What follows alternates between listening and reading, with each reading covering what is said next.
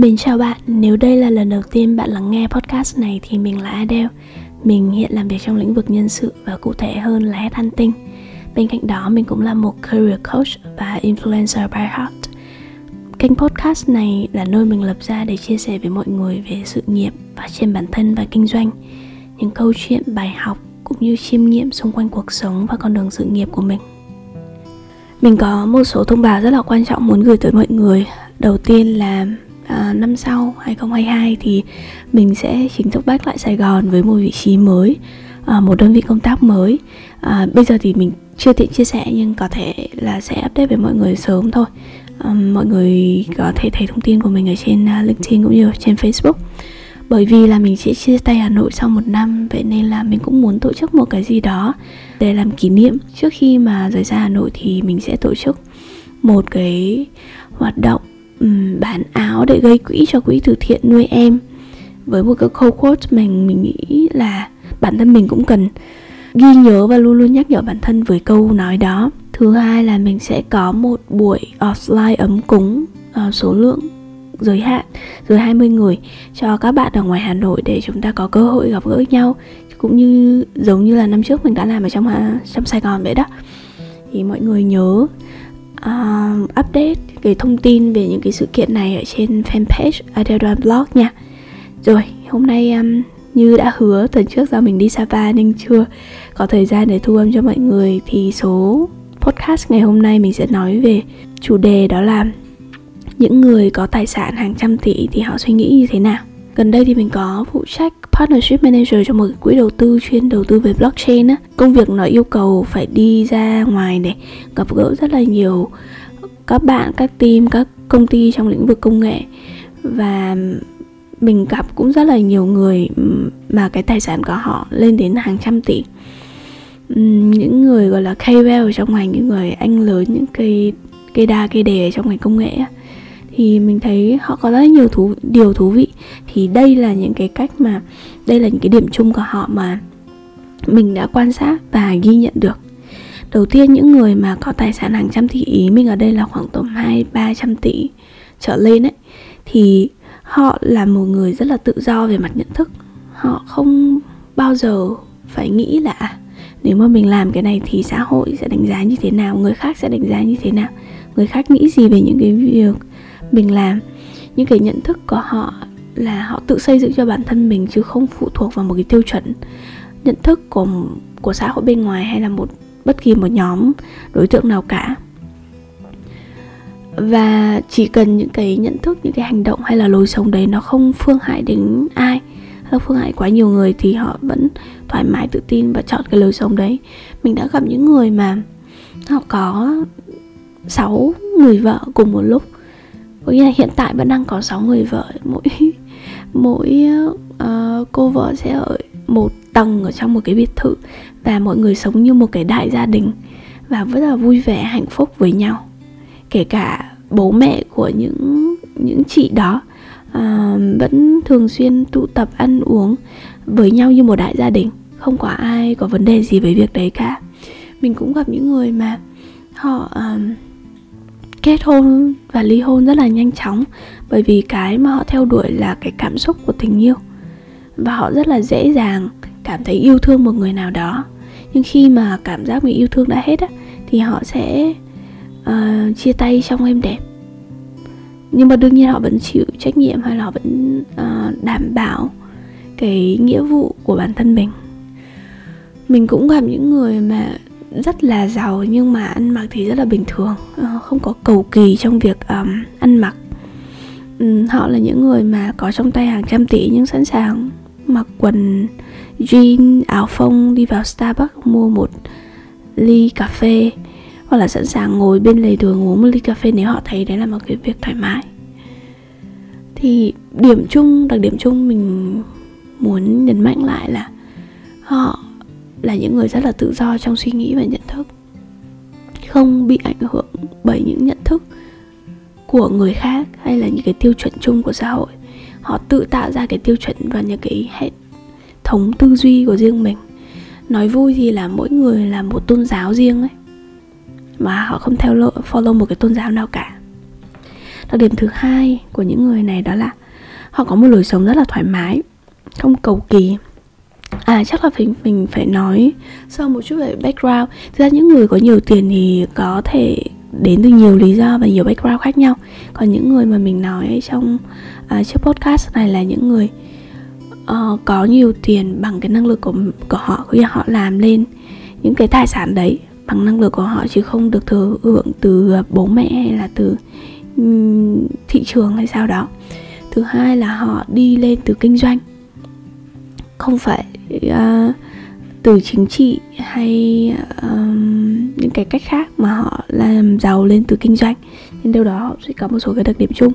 Rồi thứ hai đó là mình thấy những người uh, như vậy họ có một cái lối sống rất là thoải mái không cầu kỳ không uh, hình thức không hoa mỹ.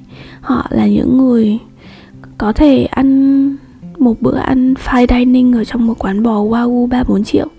Nhưng không có nghĩa là không thể ăn một bát ờ, phở bò ở một quán lề đường. 30 40 nghìn. Ờ, với họ việc ăn uống nó chỉ là những thứ bên ngoài thôi. Uh, thích thì có thể đi ăn fine dining không thì uh, nếu mà công việc cần gấp thì ăn uống đơn giản ngoài lề đường cũng không có vấn đề gì cả thích thì có thể mua những cái đồ hiệu nếu mà họ thích cái thương hiệu đấy họ thích cái sản phẩm đấy. Nếu không thì họ mặc những đồ không có brand không có thương hiệu cũng không có vấn đề gì lắm. Và họ mua sản phẩm bởi vì họ thích chứ không bởi vì muốn show off hay là muốn khoe mẽ hay muốn thể hiện ra với bên ngoài. Nên thực ra có những người mà ăn mặc rất là đơn giản nhưng uh, bạn không biết là bên trong họ giàu như thế nào đâu. Hoặc là họ cũng đã từng ở những cái căn hộ mà kiểu five star uh, penthouse các thứ này kia. Nhưng mà nếu không thuận tiện thì họ cũng hoàn toàn có thể chuyển qua những cái căn hộ bình thường. Tất cả những thứ gọi là bình thường của cuộc sống những thứ của cuộc sống đời thường uh, hoặc là những thứ bên như ăn uống này ăn mặc nghỉ ngơi các thứ thì họ không đặt nặng lắm.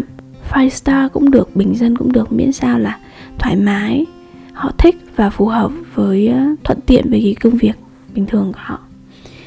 Thứ ba nữa là những người mà mình gặp á ờ, những cái tài sản mà 300 400 tỷ không phải là một cái tài sản nhỏ. Để làm được như vậy thì chắc chắn không phải mỗi bản thân họ làm được. Nên thường những người mà có cái tổng tài sản lớn như vậy á họ là những người mà có tư duy về mặt hệ thống. Um, và họ biết là họ những người xây được hệ thống đấy họ sẽ có một team rất là lớn đằng sau, gọi là những người anh em đi chẳng hạn. Hoặc là những nhân nhân sự mà theo theo dõi, follow họ, làm cùng họ từ những cái giai đoạn đầu.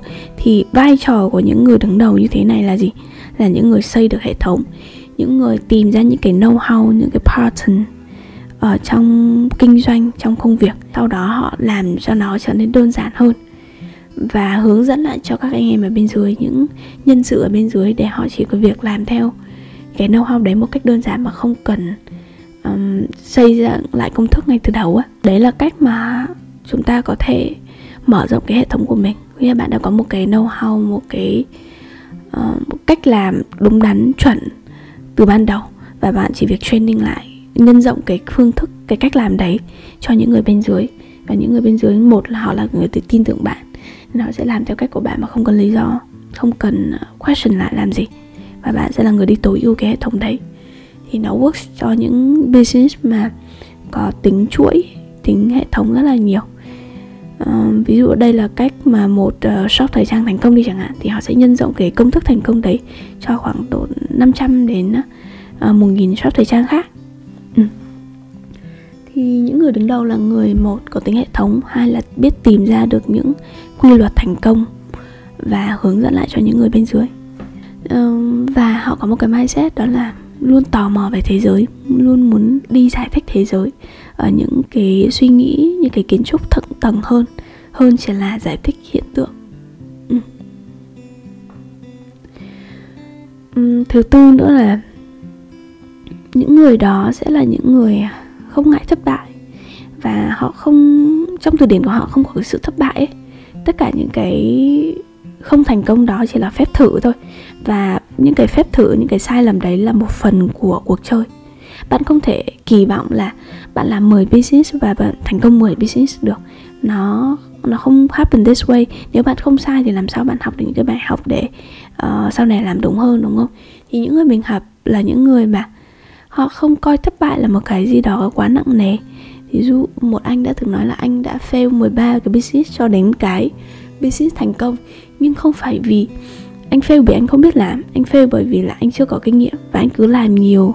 Những cái business sau thì nó sẽ càng bớt fail với những cái business trước. Và anh làm để anh um, tìm ra được cái công thức thành công.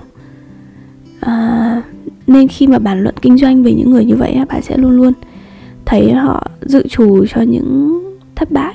Ví dụ là uh, anh đồng ý rằng uh, khi mà anh bước bước chân vào ngành này thì anh cần phải học nên anh chấp nhận là uh, sẽ học trong bao lâu sẽ mất bao nhiêu tiền. Um, sẽ làm ba con game để chỉ đấy lấy một con game thành công thôi là cũng đã happy rồi. Và đấy không phải là thất bại đấy chỉ là cái cách mà mình học và cách mình học nhanh nhất thôi. Nên là sao không có thất bại đâu mọi người? Chỉ là một cái bước đệm để đến đến thành công của mọi người thôi. Và đương nhiên không phải là chúng ta cứ thất bại một cách ờ, mù quáng mà chúng ta phải biết là chúng ta đang làm cái gì. Những mỗi cái lần sai đấy nó thử, nó contribute gì cho những cái lần đúng đằng sau. Thứ năm nữa đó là một đặc điểm rất là rõ ràng của những người giàu và rất giàu á, là họ có một cái nhu cầu rất là cao strong desire. Nhu cầu ở đây có thể có rất là nhiều thứ. Nhu cầu à, trong network của mình thì mình không chơi những người mà có nhu cầu vật chất quá nhiều. Mà thường mọi người sẽ có nhu cầu về sự khẳng định, nhu cầu về đam mê, nhu cầu về ước mơ nhiều hơn. Tất cả khi mà bạn đã có khoảng vài trăm tỷ rồi, thì cái nhu cầu vật chất nó không còn nhiều nữa tại vì bạn đã vượt qua cái nhu cầu đấy rồi ấy. thì những cái nhu cầu khác của mọi người là gì? Là nhu cầu thể hiện bản thân mình nhu cầu để làm những điều gì to lớn. Những người giàu họ vẫn tiếp tục làm việc rất là chăm chỉ. Và nhiều khi chăm chỉ hơn là những người mà chưa giàu bằng họ. À, 10 12 tiếng một ngày thậm chí là hơn. Bởi vì họ có một cái nhu cầu rất là lớn. Ví dụ như là ờ, một anh từng nói với mình nhu cầu của anh ước mơ của anh á là biến Việt Nam có nhiều tỷ phú đô la công nghệ hơn. Bây giờ không chỉ là một Acidic Infinity Không chỉ là một cái tên như vậy mà có thể có hàng 10, hàng trăm cái tên như vậy. Hoặc là cũng có một số người là nói là ước mơ của anh đó là đưa cái business này vượt qua ra khỏi cái biên danh giới của Việt Nam.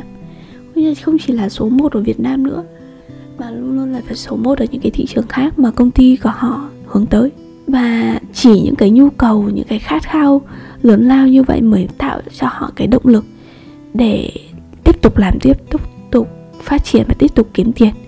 Những người giàu họ không kiếm tiền bởi vì họ cần tiền. Họ kiếm tiền bởi vì họ mong muốn, họ yêu thích cái sự tạo ra giá trị, tạo ra đồng tiền. Và bởi vì những cái nhu cầu như thế thì bạn sẽ thấy là họ là những người rất là giàu năng lượng, rất rất là giàu năng lượng, không bao giờ thấy uể oải nhiều đâu, mà luôn luôn khuôn mặt lúc nào cũng tươi trẻ, happy và nhiều năng lượng. Và đôi khi hơi bay nữa, nhưng mà bay theo một nghĩ tích cực nha. Cái cảm giác mà mình cảm thấy cảm nhận rõ nhất cái vibe của những người giàu như vậy là có một lần mình đi ở trên chiếc xe mình được uh, đi cùng mọi người trên chiếc xe Rolls Royce sau khi mà mọi người đã đi ăn ờ, uh, bò wagyu về xong á. Trên một chiếc xe Rolls Royce mà mọi người mở nhạc mọi người không nhầm mà nhạc thất tình đâu mọi người mở thường thường luôn luôn là những nhạc remix và upbeat. Và bạn tưởng tượng mà xem uh, bạn đi trong một cái xe, chiếc xe đắt tiền này bạn nghe nhạc upbeat và bạn nói về những dự định lớn lao. Và bạn sẽ có một cái cảm giác bay bay như mình lúc đấy mình có. Và mình hiểu vì sao là mọi người luôn luôn ở trong trạng thái bay và giàu năng lượng và suy nghĩ hay sống theo một cách nó nó khác với những người bình thường. Rồi một ngày khi bạn ở trong cái tình huống đó, bạn đi trên một cái tài sản giá trị mà bản thân mình kiếm được, nó chỉ chiếm một phần nhỏ trong cái tài sản của bạn đã làm ra bạn nghe những cái nhạc mà tạo cho các bạn cảm giác hưng phấn, bạn nói về những điều lớn lao, thì mình nghĩ là bạn sẽ hiểu được cảm giác của mình lúc đó. Bạn sẽ hiểu được cái cảm giác bay bay, cái vibe của những người mà rất giàu ở trong xã hội như thế nào.